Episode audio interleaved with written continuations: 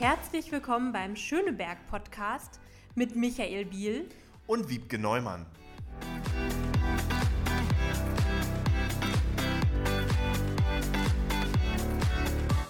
Herzlich willkommen zu unserer weiteren Folge des Schöneberg Podcasts. Das ist die Folge 5.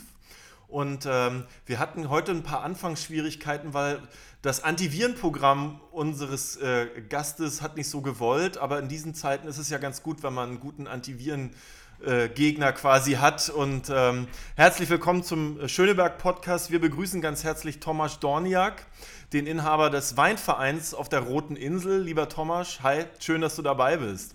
Ja, danke für die Einladung. Schön, dass ich da sein darf. Danke. Sehr gerne. Hi Wiebke. Hallo Michael, hallo Thomas. Hallo Wiebke. Äh, vielen Schönebergerinnen und Schönebergern muss man äh, Thomas, glaube ich, gar nicht vorstellen, zumindest den Menschen, die auf der Roten Insel in Schöneberg leben. Du bist da sozusagen ein bunter Hund und für ganz Schöneberg der Sommelier schlechthin, wenn man so sagen will.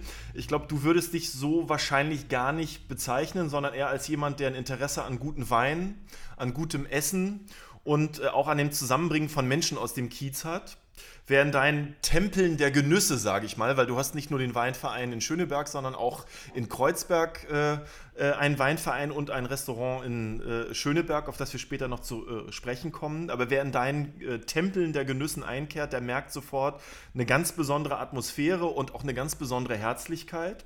Du holst deine Gäste ab und du führst sie ein. Wer sich mit dir unterhält, merkt sofort, dass du nicht nur eine krasse Ahnung von guten Weinen hast, sondern auch immer ein großes Interesse an den Themen, die im Kiez gerade diskutiert werden. Man trifft sich bei dir, um, ich sag's mal ganz platt, über Gott und die Welt zu sprechen zu diskutieren und gutes Essen zu genießen und gute Weine zu trinken. Äh, der Weinverein in der äh, Rote Insel äh, ist in der Leutner Straße, Ecke Leberstraße in Schöneberg.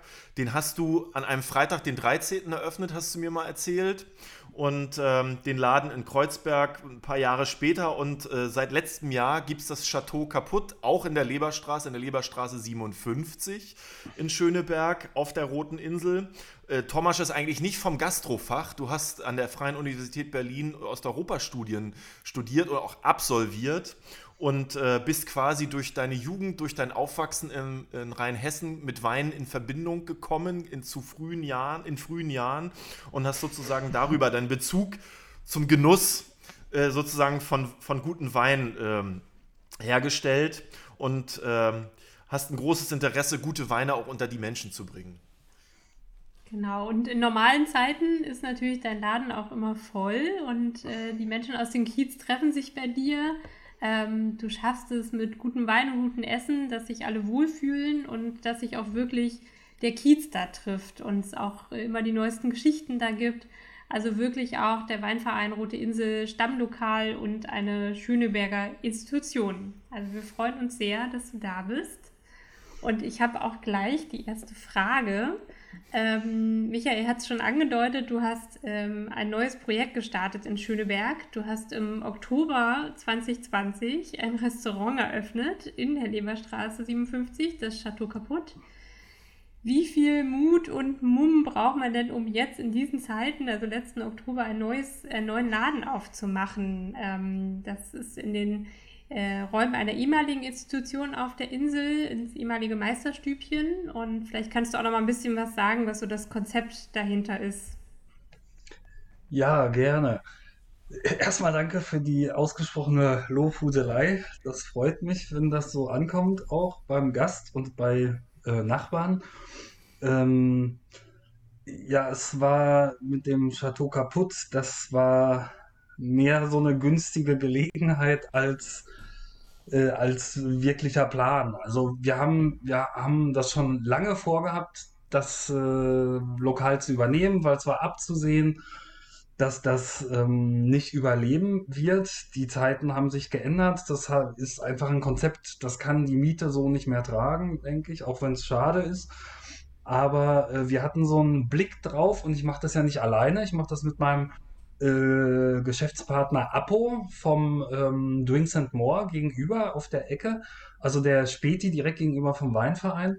Und äh, unser Kalkül war einfach, dass wir ähm, im Kiez bekannt sind, dass wir den Kiez bereichern und dass wir sozusagen ähm, keinen weiteren Akteur neben uns dulden wollen. Und äh, wir haben sozusagen die Gelegenheit bei Schopfe gepackt und haben gesagt, komm, wir machen eine Spielerei draus. Ähm, die Zeiten sind nicht die besten dafür, das wussten wir auch im Vorhinein. Aber es war eben die einmalige Gelegenheit, das jetzt eben in diesem Pandemiejahr anzumieten. Genau. Und was genau plant ihr oder macht ihr dann da? Welches Konzept steckt da so Ja, dahinter? das Konzept ist eigentlich äh, ganz gut am, am Namen abzulesen. Also Chateau kaputt ist das kaputte Schlösschen und ähm, dahinter steht eigentlich meine große Liebe an das Westberlin so. Und ich habe so lange Zeit überlegt, was war eigentlich Westberlin? Ich habe da ja nur noch so den Schatten mitbekommen. Ich bin ja Jahrgang 1984, seit 2005 in Berlin. Da, da war ja schon das, ich sag mal, das Zentrum des Geschehens war eher im Ostteil der Stadt als im Westteil der Stadt. Da war Mitte gerade sehr gepusht und Prenzlauer Berg und so. Und ich hatte immer so, weiß nicht, immer wenn ich auf dem Kudamm war oder so, ging mein Herz hoch und zwar nicht, weil, weil, weil wegen Kaufrausch oder so, weil diese, das war so ein großes Versprechen, das ich immer so im Kopf hatte, irgendwie in der Freiheit halt eben dieser alte Westen, so Savigny-Platz, da sitzen in der Sonne und so, das war, ja, das war so äh, meine Leidenschaft für Westberlin. Und als ich dann so nachgedacht habe, wie, wie man Westberlin so gut oder was hat Westberlin so gut symbolisiert, war es eigentlich wirklich so ein kaputtes Schlösschen. Es war eine ruinierte Stadt, man hatte viele Ruinen. Es war gleichzeitig der Glamour des äh, Kuhdamms von Marlene Dittrich, von Hildegard Knef. Und das wollte ich eigentlich äh, vereinen in diesem Lokal. Ich wollte auf der einen Seite das äh, kaputte, auch das äh, 68er Kapitel und so mit aufnehmen, also äh, Rebellion, äh, Häuserbesetzung und so, und auf der anderen Seite eben den Glanz äh, ja, des alten Westens. So, das ist das Konzept und das machen wir über die Speisekarte. Wir haben eine Chateau-Speisekarte mit eher gehobener Küche und auf der anderen Seite haben wir eine Kaputt-Speisekarte mit traditioneller Berliner Küche. Und dann kann man sich aussuchen, ob man einen Heringssalat äh, Altberliner Art essen möchte oder sich doch lieber für die Austern entscheiden will. Das ist so das Konzept. Aber zur Befriedung in der Stadt, jemand aus Marzahn ist natürlich bei dir auch herzlich willkommen. Ja, selbstverständlich. Ich, das ist äh, die, ja, es ist äh, ein Lokal für alle. Genau. Sehr schön. Dann freuen wir uns, wenn wir da auch alle bald wieder hin können. Ja. Ähm, genau, ich wollte nochmal zum äh, Weinverein zurückkommen. Du betreibst ja gleich zwei. Einen in Mhm. Schöneberg und einen in Kreuzberg. Und äh, eine Frage, die dir da wahrscheinlich relativ oft gestellt wird, ist ja, äh, wie kann man diesem Verein beitreten? Jetzt wissen wir schon, dass man das nicht so kann, äh, aber vielleicht kannst du da nochmal ein bisschen aufklären, was hat es mit dem Namen auf sich? Äh, warum heißt es Weinverein? Ja, ähm, also ich bin äh, ausgesprochen äh, weinaffin, wie man sich schon denken kann. Und ich hatte in Berlin ähm, das Problem, dass es äh, eigentlich solche Lokale, wie es der Weinverein sein möchte, in Berlin nicht gibt. Es gibt viele Lokale, die sich auf Wein fokussieren, aber die sind erstens sehr preisintensiv und zweitens sind die eher ähm, ausgerichtet an so ein, äh, ich sag mal, schnöseliges Publikum. So. Und das, was ich aus meiner Heimat oder ja doch aus meiner Heimat kenne, aus Rheinhessen, das sind ähm, kuschelige Weinlokale, wo der Unternehmer des Ortes neben dem Advokaten sitzt, dazwischen sitzt der Arbeitslose und alle unterhalten sich über, über Gott und die Welt einfach so. Und es ist, es ist schon so mit dem Anspruch, günstig zu sein, aber gleichzeitig gut so. Und das war so ähm, die Ausgangslage, die, die, ja, die mich in Berlin sozusagen weinunglücklich gemacht hat. Und dann dachte ich mir, dann machst du es einfach selbst. Und ähm, ich bin ja auch SPDler und somit ja auch links. Und dann dachte ich mir auch da, wie schafft man das mit Namen zu transportieren?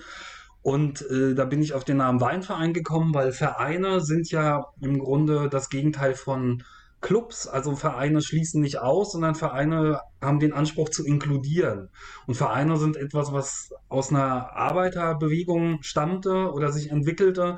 Und das war dann auch das, was mich so ein bisschen an dieses rein hessische Weinlokal erinnert hat, nämlich so wirklich dieses, jeder ist willkommen. Es zählt nicht äh, die Etikette des Weines, die du trinken möchtest, so, sondern es äh, zählt die Begegnung, so. Und das war, ja, das war so der Versuch, das mit einem Namen zu transportieren. Ich finde, auf deiner Homepage ist so ein schöner Satz dazu. Du schreibst, dem Verein, in den Verein kannst du nicht eintreten, aber du kannst äh, beitreten, aber du kannst eintreten. Nee, nicht eintreten, aber betreten. Ja, so genau. ist es richtig. Ja. Das finde ich eine ganz schöne Formulierung. Und äh, du prägst auch ein Zitat von Kurt Tucholsky, was mir auch sehr gefällt.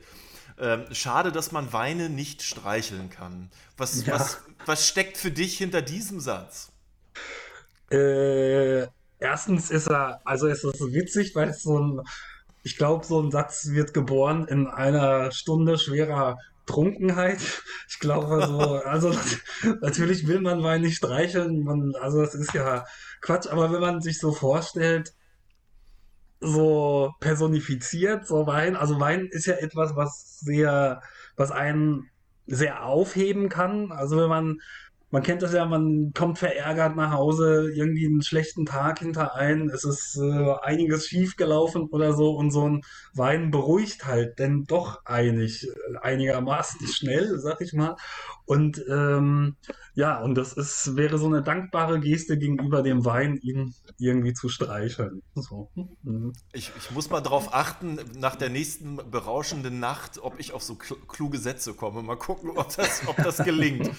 ähm, äh, du sagst ja auch selbst, dass du, dass du den anständigen Rausch liebst. Das musst du gleich mal erklären, was für dich der anständige Rausch ist. Und äh, da anschließend die Frage, äh, was trinkst du am liebsten? Und ähm, äh, äh, das finde ich bei dir auch sehr schön. Du hast vorhin gesagt, du willst nicht dieses Schickimicki und was du vorher sozusagen in ganz Berlin, äh, was das Thema Wein angeht, erlebt hast. Deswegen hast du ein anderes Konzept, weil du äh, davon überzeugt bist, dass Wein ein bäuerliches Produkt ist. Das muss sich einerseits in der Qualität, aber dann eben auch am Preis äh, wiedererkennen lassen. Und ähm, das ist, glaube ich, auch der große Erfolg des Weinvereins. Jeder und jede, die da reinkommen, fühlen sich in der ersten Sekunde sehr, sehr wohl. Aber jetzt die ganz wichtige Frage, was ist dein Lieblingsgetränk, dein Lieblingswein zum Beispiel? Oder vielleicht trinkst du auch mal Bier. Ja, ich trinke äh, gerne Bier. Es hat mal ein, äh, jetzt muss ich nur überlegen, ob mir dieses äh, Sprichwort einfällt. Das war ein Kölner Bürgermeister aus der CDU. Es war aber nicht Konrad Adenauer. Ich weiß nicht mehr, wie er hieß. Der hat gesagt, das Schönste nach der Weinprobe ist das Bier danach.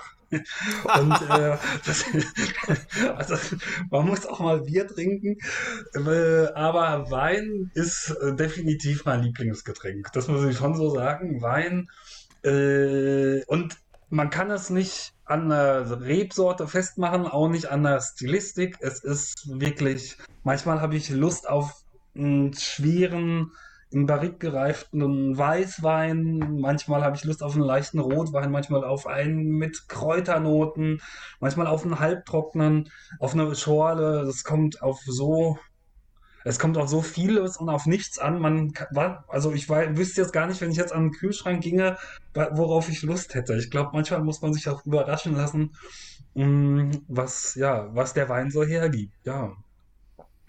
Hast du schon mal den äh, Schöneberger Wein äh, probiert? Weißt du, dass es da einen gibt, einen kleinen Weinberg in Schöneberg?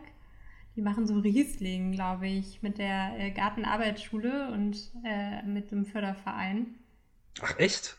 Das Ja. wusste ich nicht. Ich kan kannte nur in Kreuzberg den, den. Na, es gibt, äh, um ehrlich zu sein, gibt es in ganz Berlin acht Weinanbaugebiete. Ein großes davon in Neukölln und äh, tatsächlich auch ein kleineres in Schöneberg. Aber den Wein kann man nicht äh, äh, einkaufen irgendwo, sondern der wird einem quasi überreicht von der Bezirksbürgermeisterin zum Beispiel. Aber Ah. Ich durfte ihn mal probieren, äh, hat mir auch sehr geschmeckt. Und äh, also es Mhm. heißt heiß begehrte Ware äh, äh, im alten Westberlin sozusagen.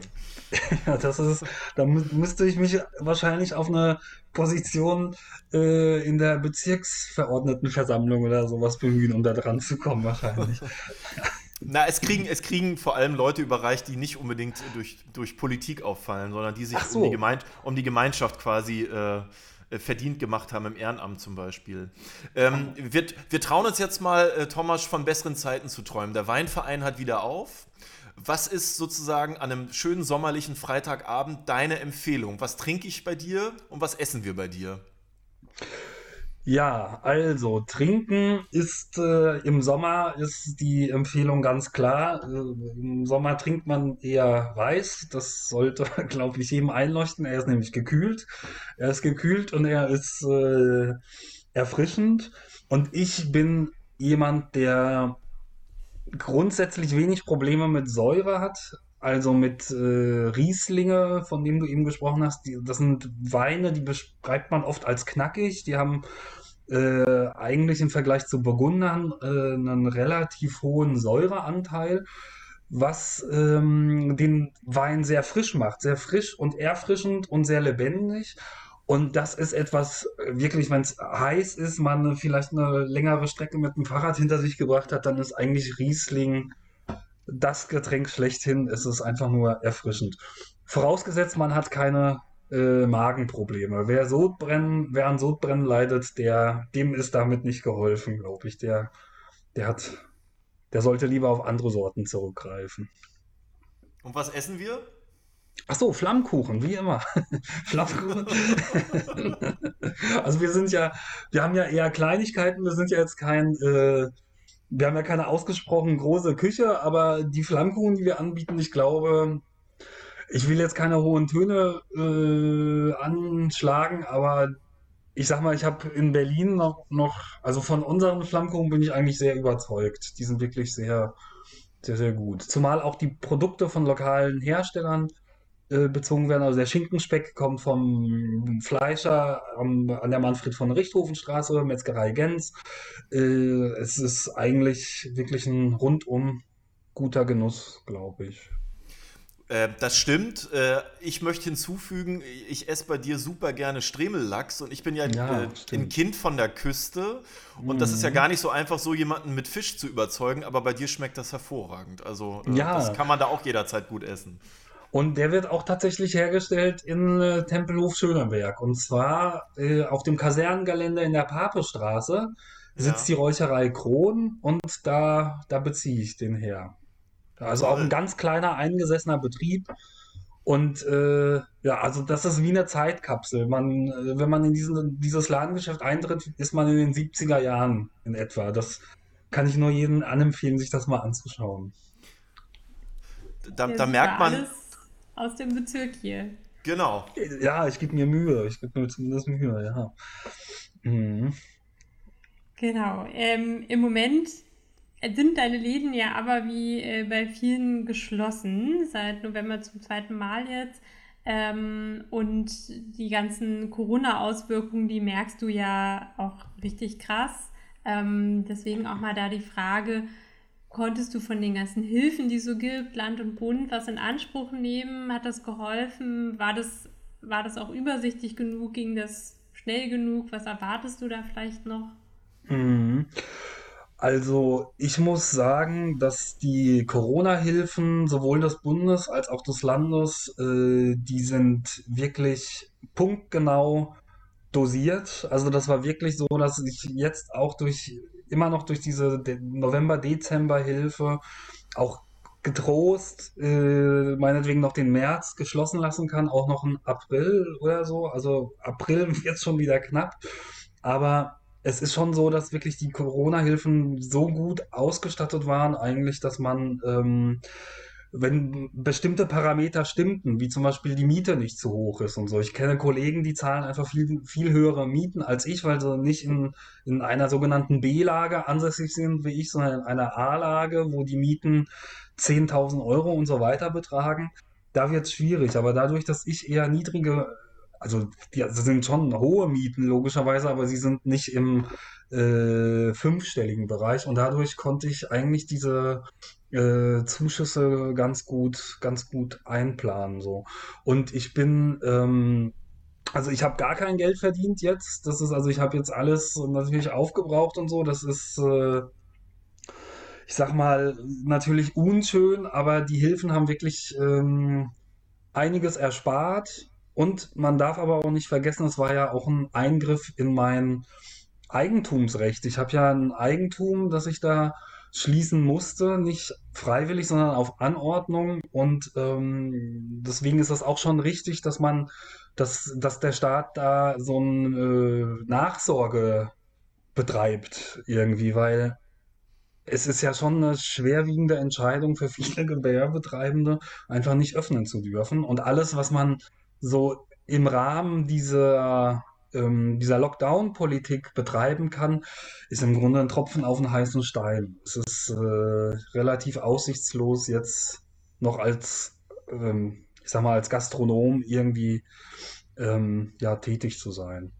Das heißt, online Wein verkaufen ist äh, nicht das richtige Geschäft in diesen Zeiten. Also das ist für dich dann dieser besagte Tropfen auf den heißen Stein, weil bei dir kann man ja online auch Wein bestellen. Ja, das äh, wird auch in Anspruch genommen. Ich liefere auch noch aus und ich äh, biete auch Online-Weinproben an. Und man versucht sich so ähm, darüber zu retten, aber es ist nichts, was ähm, den Unterhalt erstreiten könnte. Da geht es eher darum, dass man ein bisschen in sozialer Interaktion bleiben möchte noch und dass man irgendwie auch so die Kunden, die man ja über Jahre mühselig gewonnen hat, äh, nicht abwandern lässt zu anderen Weinlieferanten so. Aber es ist ähm, es ist äh, nicht so, dass ich mit dem Außerhausverkauf irgendwie mein Leben finanzieren könnte, weil alleine wenn man wenn man die Preise vergleicht, wer eine Außerhaus-Weinflasche, also wer eine Weinflasche bei uns am Fenster kauft zum Mitnehmen, der zahlt jetzt zum Beispiel für den Riesling in der Literflasche 6 Euro. Ähm, wird die im Haus getrunken, sind das 22 Euro. Und diese 22 Euro ermöglichen erst sozusagen den Außerhausverkauf für 6 Euro, aber der Außerhausverkauf für 6 Euro, der ermöglicht im Grunde nichts. Also da kommt die Miete zusammen und das war's. Ja. Ähm, wenn du, du bist ja sehr gut vernetzt und kennst viele andere Gastronomen, äh, wie, wie, wie ist denn da die Lage? Was hörst du denn? Weil äh, wir hören teilweise gar nichts, beziehungsweise erschreckende Szenarien, die da auf uns zukommen könnten. Äh, wie, wie nimmst du das dann wahr innerhalb des Netzwerks, sage ich mal? Ja, also ich glaube, dass viele Kollegen ähm, ja Existenzängste haben, dass viele Kollegen ähm, auch einfach Menschen sind, die mit gleichbleibenden Voraussetzungen vielleicht auch Verbindlichkeiten aufgenommen haben, die man nicht, die man nicht einfach verschieben kann. Und wenn man eine Bank im Rücken hat, die einfach Zahlungen braucht und man hat keine Einnahmen, dann gerät man schnell in eine Situation, die äh, unkomfortabel ist. Also dadurch, dass ich ja schon ein bisschen länger auf dem Markt bin und auch schon, ich sag mal, meine Verbindlichkeiten eigentlich zum großen Teil abgetragen habe, ist bei mir der der Finanzierungsdruck nicht so hoch. Aber gerade Menschen, die jetzt, ähm, ich sag mal, größere Projekte umgesetzt haben vor kurzem, da ist, da steht das Wasser bis zum Halse. Und da muss man auch wirklich gucken, dass es nicht zu einer, ja, also ich will jetzt nicht von einer sozialen Katastrophe sprechen, aber es sind ja schon viele Menschen, die einfach ja von einem Abstieg bedroht sind. Und das wäre tragisch und das, ich weiß nicht, ob, ob das Sache der Politik ist, das abzuwenden, aber wer eine Lufthansa retten kann, der könnte vielleicht auch irgendwie die Gastronomie ein bisschen unterstützen und die Kulturbetriebe und alle, die, ja, die im Grunde keine Einnahmen haben. Ne? Definitiv. Absolut. Absolut. Ja. Ja. Entschuldigung, ich wollte nicht. Ja. Du darfst jederzeit, du bist ja der Gast, genau. einfach reinhauen, was du sagen willst. Ja, ja also wie gesagt, ich finde auch schon, dass die Architektur der Hilfen, die ist schon gut. Also ich bin Gastronom, mir wurde, mir wurde wirklich punktgenau geholfen.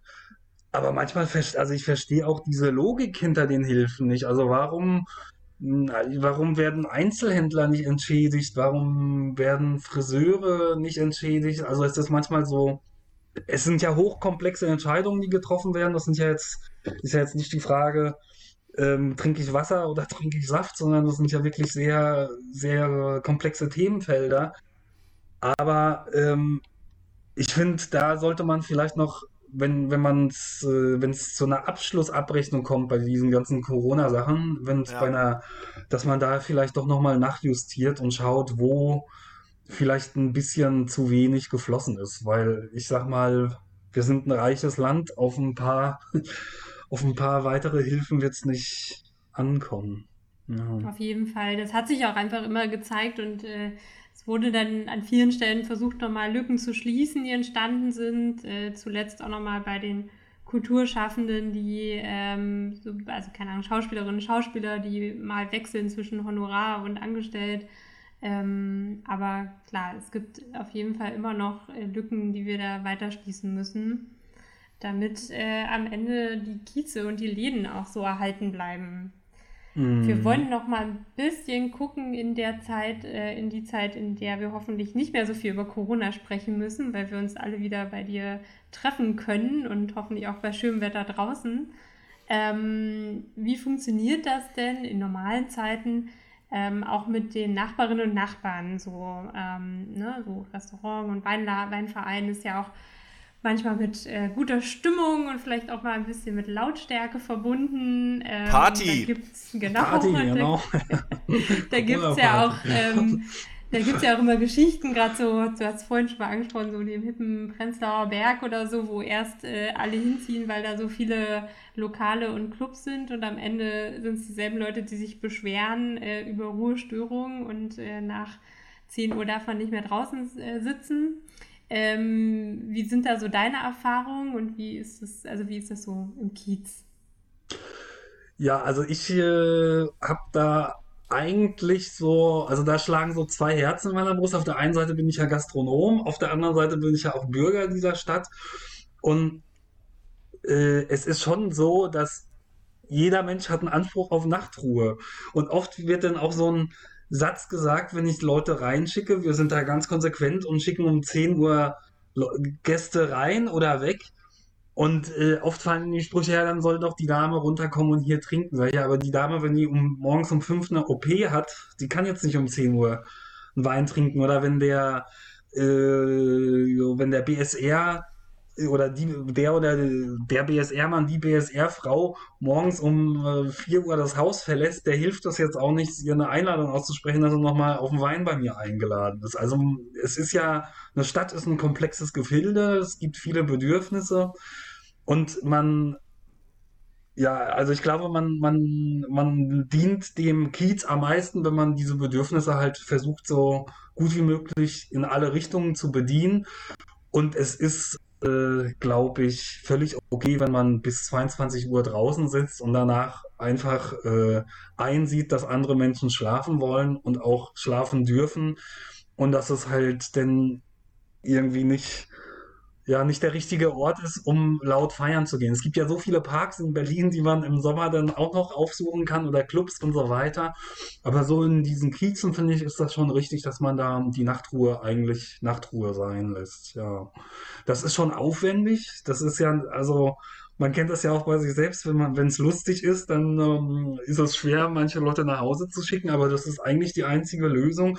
Und wir haben eigentlich ein dankbares Umfeld. Also wir haben dadurch, dass wir versuchen, diese 22-Uhr-Regel äh, umzusetzen, haben wir auch eigentlich kaum Probleme mit der Nachbarschaft. Und wenn, dann wird das noch direkt mit uns geregelt. Die Polizei wird nie gerufen. Man ruft bei uns an und wir reagieren dann auch und dann, dann ist das gut. So soll es auch sein, ne? Ja, Weil, ja. weil, also mir fällt da immer als Horrorbeispiel Prenzlauer Berg ein. Da bin ich früher äh, in der Riekestraße ins schmutzige Hobby gegangen und auf einmal war der Laden weg und als dann klar war, dass Anwohner geklagt haben, die auch tagsüber dort keinen Publikumsverkehr haben wollten, weil es einfach natürlich ein bisschen lauter ist, wenn es eine Kneipe vor Ort gibt. Mhm. Ähm, ich fände es schrecklich, wenn wir keine Kneipen und Lokale mehr in den Kiezen hätten, weil das ist natürlich ein Ort, wo man sich trifft und, und wo es auch mal laut sein darf. Mir wird auch ab und zu mal nachgesagt, ich bin etwas lauter. Äh, ähm, äh, ich ich finde, das ist auch gut, dass man mal lauter sein kann und ausgelassen, das kommt ja noch dazu.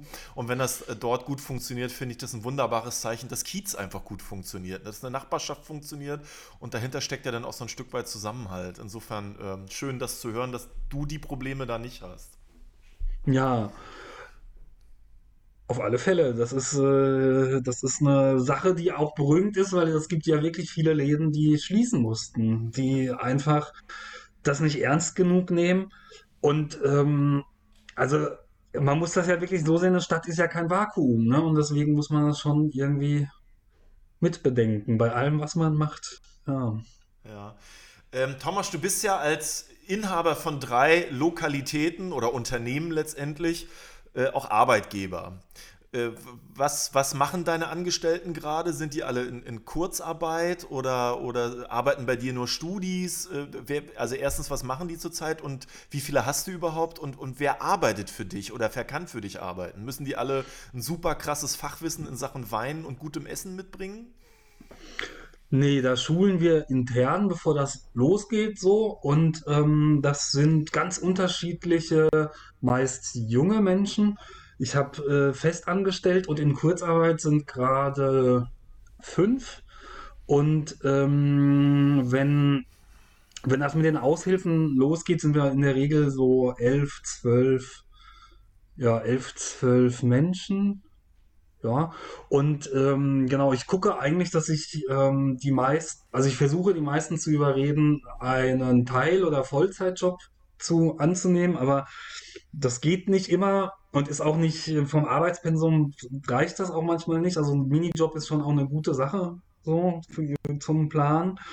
Und ähm, ja, die werden, die werden sozusagen eingeführt in unser Sortiment und dann müssen sie sich selbst zurechtfinden. Also es ist ja glücklicherweise so, dass wir äh, ein genießfähiges Produkt verkaufen und da probiert man auch mal gerne im Team so. Wir gucken auch, dass wir uns relativ regel oder doch recht regelmäßig treffen, um auch nochmal über, was weiß ich, äh, das Sozialgefüge des Weinvereins zu sprechen, aber eben auch um, ja, über Weine zu sprechen und ja, und so schulen wir uns denn.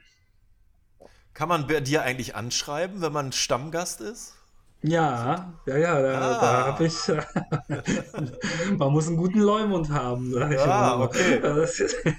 naja, du, also, du sagst ja, du willst die Tradition des alten Westberlins hochhalten. Das gehörte ja früher auch immer mit dazu in den berühmten Eckkneipen. Ja, ja, nee, aber das, da bin ich auch ein Freund von. Also man muss nur gucken, dass man diese Zettelwirtschaft nicht äh, ausufern lässt und so. Aber äh, ja klar, also wenn Stammkunden kommen, das ist, es kommt mittlerweile, seitdem wir das EC-Karten-Lesegerät eingeführt haben, vor, weil nicht vier Jahren oder so, kommt das eigentlich kaum noch vor. Aber manchmal, manchmal dann doch, ja. Aber es ist eigentlich eine schöne Sache, so ein Zettel da bin ich noch irgendwie Freund von. Das äh, ist, das zeugt von so einem Urvertrauen irgendwie. Das finde ich irgendwie so ein schönes Verhältnis zwischen Gast und Gastgeber irgendwie.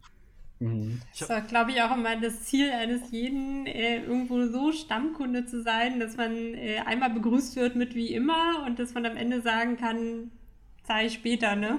Ja, genau, das ist irgendwie schön, ja. Was wir, Wiebke, Wiebke, wir haben noch eine Sache vergessen, die uns, die uns oder die Menschen in Schöneberg, glaube ich, interessiert, die vielleicht bei dir noch nie waren. Es werden wenige sein, aber es gibt sicherlich noch ein paar. Wer trifft sich bei dir? Was, wie sieht deine Kundschaft aus? Die ist wirklich sehr bunt. Also das ist, äh, also das muss ich sagen, ist mir wirklich gut gelungen. Also ich habe durch, nicht nur durch die Preispolitik, sondern wahrscheinlich auch so durch die Gestaltung des Ladens, habe ich eine Atmosphäre geschaffen, ich sag mal, ich sage immer, das ist eine sehr wertschätzende Atmosphäre. Also es, man wird ja ordentlich am Tisch bedient, aber es ist dennoch sehr locker alles irgendwie. Und die Atmosphäre im Raume, die ist irgendwie so gestaltet, dass sowohl Studenten als auch Rentner kommen. Und wir haben wirklich Kiez-Urgesteine. Also mir geht immer das Herz auf, zum Beispiel, wenn Oma Inge kommt. Oma Inge ist Trümmerfrau, die ist, äh, glaube ich, 90. Und das ist zum Beispiel eine Frau, die dürfte jetzt unter Corona extremst leiden, weil die zieht eigentlich immer eine Kneipe weiter in die Schöneberger Pinte mit ihrem Sohn zusammen. Und der Sohn, äh, der spielt dann mit äh, wenig Münzen am Automaten und das ist dann immer so wunderschön, wenn nämlich der Sohn am Automatenspiel Glück hatte und ein bisschen was gewonnen hat. Auf dem Rückweg nach Hause kommen sie in den Weinverein rein und dann äh, geben sie bei mir sozusagen das Geld aus, das sie im Automat gewonnen haben. Also, sie wissen aber ganz genau, dass sie nie zahlen müssen eigentlich. Also ich sage mal, komm, Oberenger ist alles gut. Und dann äh, Schön, ja. ja. Und dann aber gleichzeitig kommen auch Minister zu uns. Wir haben paar Minister in unserer äh, Runde. Wir haben, ach Gott, also wir haben Kunstschaffende, Kulturschaffende, wir haben Schauspieler, der Kiez kehrt ein. Es ist eigentlich wirklich ein buntes, buntes Beisammensein. So. Olaf, Olaf muss ich noch erzählen. Olaf ist auch noch so ein Trinker aus dem Kiez mit so einem Rauschebart. Der setzt sich da immer hin und will unbedingt mit den Leuten ins Gespräch kommen, weil der so faszinierend finde, dass sein Kiez, er ist ja in der Lieberstraße aufgewachsen und das, also was wir mittlerweile für ein Publikum anziehen, das, äh, das macht ihn neugierig und wir erlauben ihm das auch und anderen, wo würde er vielleicht rausgebeten werden, so, aber wenn er sich an die Regeln hält und einfach nur ein angenehmes Gespräch führt und so, dann, äh, ja, dann ist er ein gern gesehener Gast. Ich hatte das Gespräch schon, alles gut. Ja, ja. das glaube ich dir sofort. Ja. So, wir, wir, sind schon so langsam am Ende unserer Fragen. Ähm, und ganz wichtig natürlich nochmal der Blick in die Zukunft. Also was planst du für die Zukunft und ähm, wie soll sich auch der Weinverein auf der Roten Insel weiterentwickeln? Ja, also die Rote Insel ist ja ein Kiez mit dynamischer Entwicklung. Man hat ja doch eine rege Bautätigkeit jetzt hinter sich gebracht, die ist ja jetzt vollendet. Man hat ähm, den Euref Campus, der sich stark entwickelt. Vattenfall wird Nachbar. Also ist schon abzusehen, dass man mehr Business irgendwie so äh, ja, beheimaten muss, auch irgendwie. Ähm, und ich glaube, wenn man, wenn man das bewahrt, dass man immer noch so ein Lokal bleibt, in dem äh, Spontanität möglich ist, in dem äh, ja wirklich, wenn man, wenn, wenn man das behält, was ich so vorhin so beschrieben habe, dann ist, glaube ich, schon ein großer Dienst getan irgendwie. Also man muss gucken, dass die ja, dass sich halt nicht alles auf einmal verändert, weil das ist da schon im Kiez abzusehen, dass da sehr viel Bewegung reinkommt und sehr viel Kapital und dass man da halt doch schon mal irgendwie so ein Stück alte Kiezkultur rüber rettet in die neue Zeit. Ich glaube, das wird, das wird wichtig werden. Ich glaube, das ist auch ein Anliegen von uns, ne? dass die Kieze auch so, also klar, immer sich verändern, aber sich nicht wegverändern von den Leuten, die in den Kiezen leben, sondern mit ja. denen zusammen und äh, ja, einfach der Charme der Kieze, so wie sie sind, erhalten bleibt. Ja, man darf ja auch nicht vergessen, oh, Entschuldigung, Michael. Nee, alles gut, erzähl, du bist ja. der Gast. Ich, äh, Ach so, okay. Ja, nur, weil, weil genau die Welt ist halt auch nicht in Aspik und ich meine, als wir kamen, wurden wir auch erst, also als ich den Weinverein aufgemacht habe, dann hieß es auch erstmal, wie hier Wein, das, will hier keiner, das will hier keiner und so. Da waren wir die Neuen, die aber trotzdem nicht, ähm, die nicht angefeindet wurden. Und ich finde auch, wenn ich jetzt als der Etablierte da jetzt die Neuen wieder einfeinden würde, wäre das auch eine falsche Logik. Also man muss schauen, dass man dass vielleicht auch so die Kiez, die Gewerbetreibenden sich vielleicht mehr zusammenschließen auch und so ein bisschen kooperieren und sich auch nicht die Kundschaft äh, abgreifen, sondern dass jeder so versucht, ja, irgendwie eine gewisse, äh, ja, irgendwas zu bedienen, was der andere eben nicht bedient. So, also ich habe jetzt bei mir auch zum Beispiel ganz konkret keinen Kaffee im Angebot, weil ich denke, es gibt so viele Kaffees, wenn ich jetzt noch Kaffee anbiete, dann gehen die Leute auch zu mir Kaffee trinken, aber bei mir sollen sie Wein trinken, so. Und die anderen Kaffees, die haben jetzt auch nicht so ein differenziertes Weinangebot, so. Und ich finde, das ist eigentlich schon gut, wenn man so schaut, dass diese vielfältige Struktur im Kiez ja erhalten bleibt und dass man halt die neuen Nachbarn irgendwie, ja, dran gewöhnt, dass, dass es hoffentlich so bleibt, wie es ist. Ich finde, Erhalt ist wichtig, aber Fortschritt eben auch. Und wenn Fortschritt für alle bezahlbar ist, ist das doch wunderbar. Und das verkörpert ja. der Weinverein, glaube ich, sehr gut, ja. Ja. Auf alle Fälle. Ja, wir sind tatsächlich schon bei unserer ganz, ganz wichtigen Frage, die wir jedem Gast stellen. Und zwar geht es um deinen Lieblingsort in Schöneberg. Äh, Michael und ich, wir können uns jede Folge einen neuen überlegen, der uns für die Folge okay. der äh, Lieblingsort ist. Du musst dich entscheiden. Ähm, genau, also hast du einen Lieblingsort und wenn ja, welcher? Ich habe zwei Lieblingsorte. Einen, wenn ich nüchtern bin und der andere, wenn ich betrunken bin. Ach, jetzt äh, bin ich gespannt.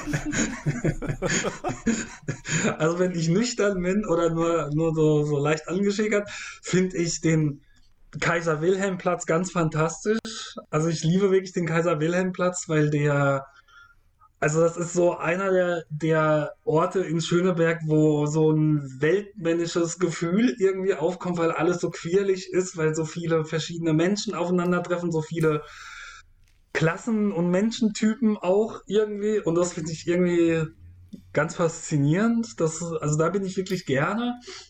Und äh, wenn ich wenn ich betrunken bin und auf dem Nachhauseweg vom Laden mit dem Fahrrad oder zu Fuß, also mit dem Fahrrad natürlich nur, wenn, ich, wenn das geht, äh, zu Fuß, dann ist das im Grunde hinterm, äh, ich weiß gar nicht, wie, die, wie diese Brücke heißt, äh, diese Brücke über die S-Bahn-Gleise, das auch gleichzeitig Bezirksgrenze nach Tempelhof ist. Kolonnenbrücke. Diese, nee, diese Fußgängerbrücke. Dieser Steg, irgendwas, Kitty-Steg ähm, oder sowas. Ne, Kitty Kruse Platz ja, vor. Und aber dahinter, genau, Kitty Kruse Platz dahinter der Steg, dieser Alf, Alfred Leonsteg, ähm, genau, Alfred genau, Leonsteg. Genau. Ja, den mag ich auch sehr gerne, weil das ist, da guckt man so irgendwie auf das Kasernengelände, das, das da vor sich hinschlummert und dann äh, liegt da wie so ein Raumschiff der Bahnhof Südkreuz irgendwie und äh, hinter mir ist der Weinverein und die Rote Insel und das mag ich irgendwie immer ganz gerne. Das ist, du hast recht, die, die, da beginnt quasi der alte Bezirk Tempelhof äh, und das, das Robert-Koch-Institut hat da eine Außenstelle. Das ja, genau. Ja. Viele auch nicht, genau, stimmt, hast du mhm. recht.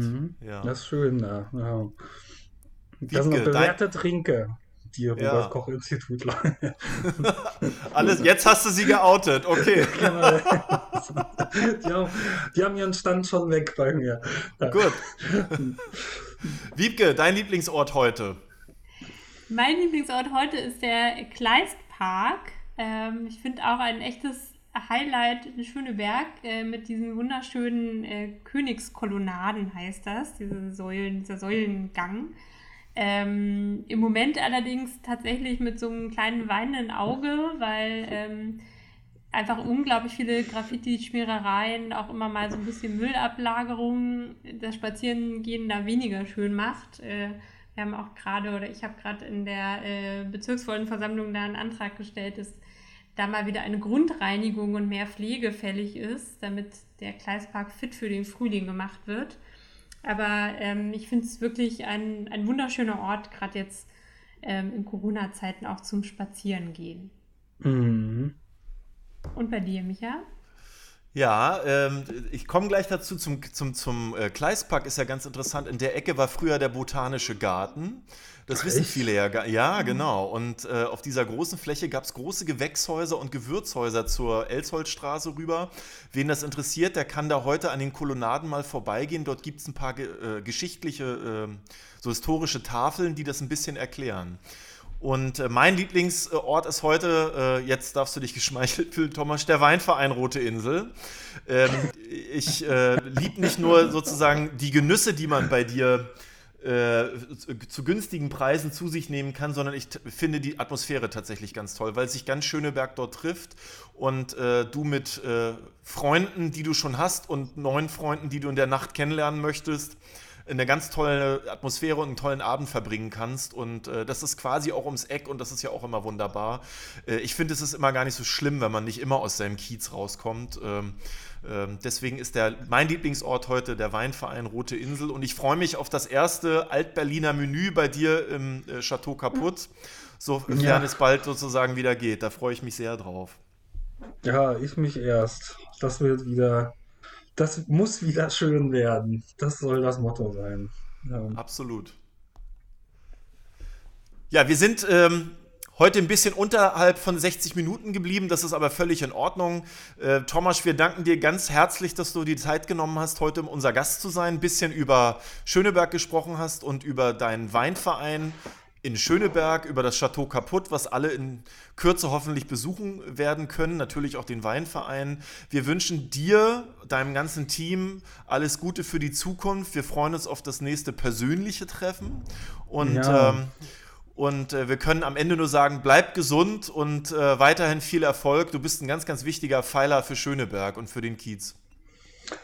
Danke für die Blumen und äh, ja, hoffentlich sehen wir uns bald wieder in euren, beziehungsweise in deinem Lieblingsort und Wiefke in deinem zukünftigen Lieblingsort. Auf genau. jeden Fall. Ich freue mich schon auf äh, viele nette Stunden da. An dieser Stelle auf jeden Fall ähm, nochmal der Hinweis an alle, die uns zuhören. Ähm, abonniert uns und folgt uns und liked uns und kommentiert auch gern. Also wenn ihr jetzt noch inspiriert seid, äh, welche, ähm, welche Weinsorten ihr unbedingt nochmal näher kennenlernen wollt oder so, freut sich Thomas, glaube ich, auch über Rückmeldungen. Ähm, und ansonsten freuen wir uns auf die nächste Folge, die dann wieder in 14 Tagen kommt. Dann genau. danke und tschüss. Ciao, ciao, bis bald. Viel Spaß beim Reinhören. Tschüss.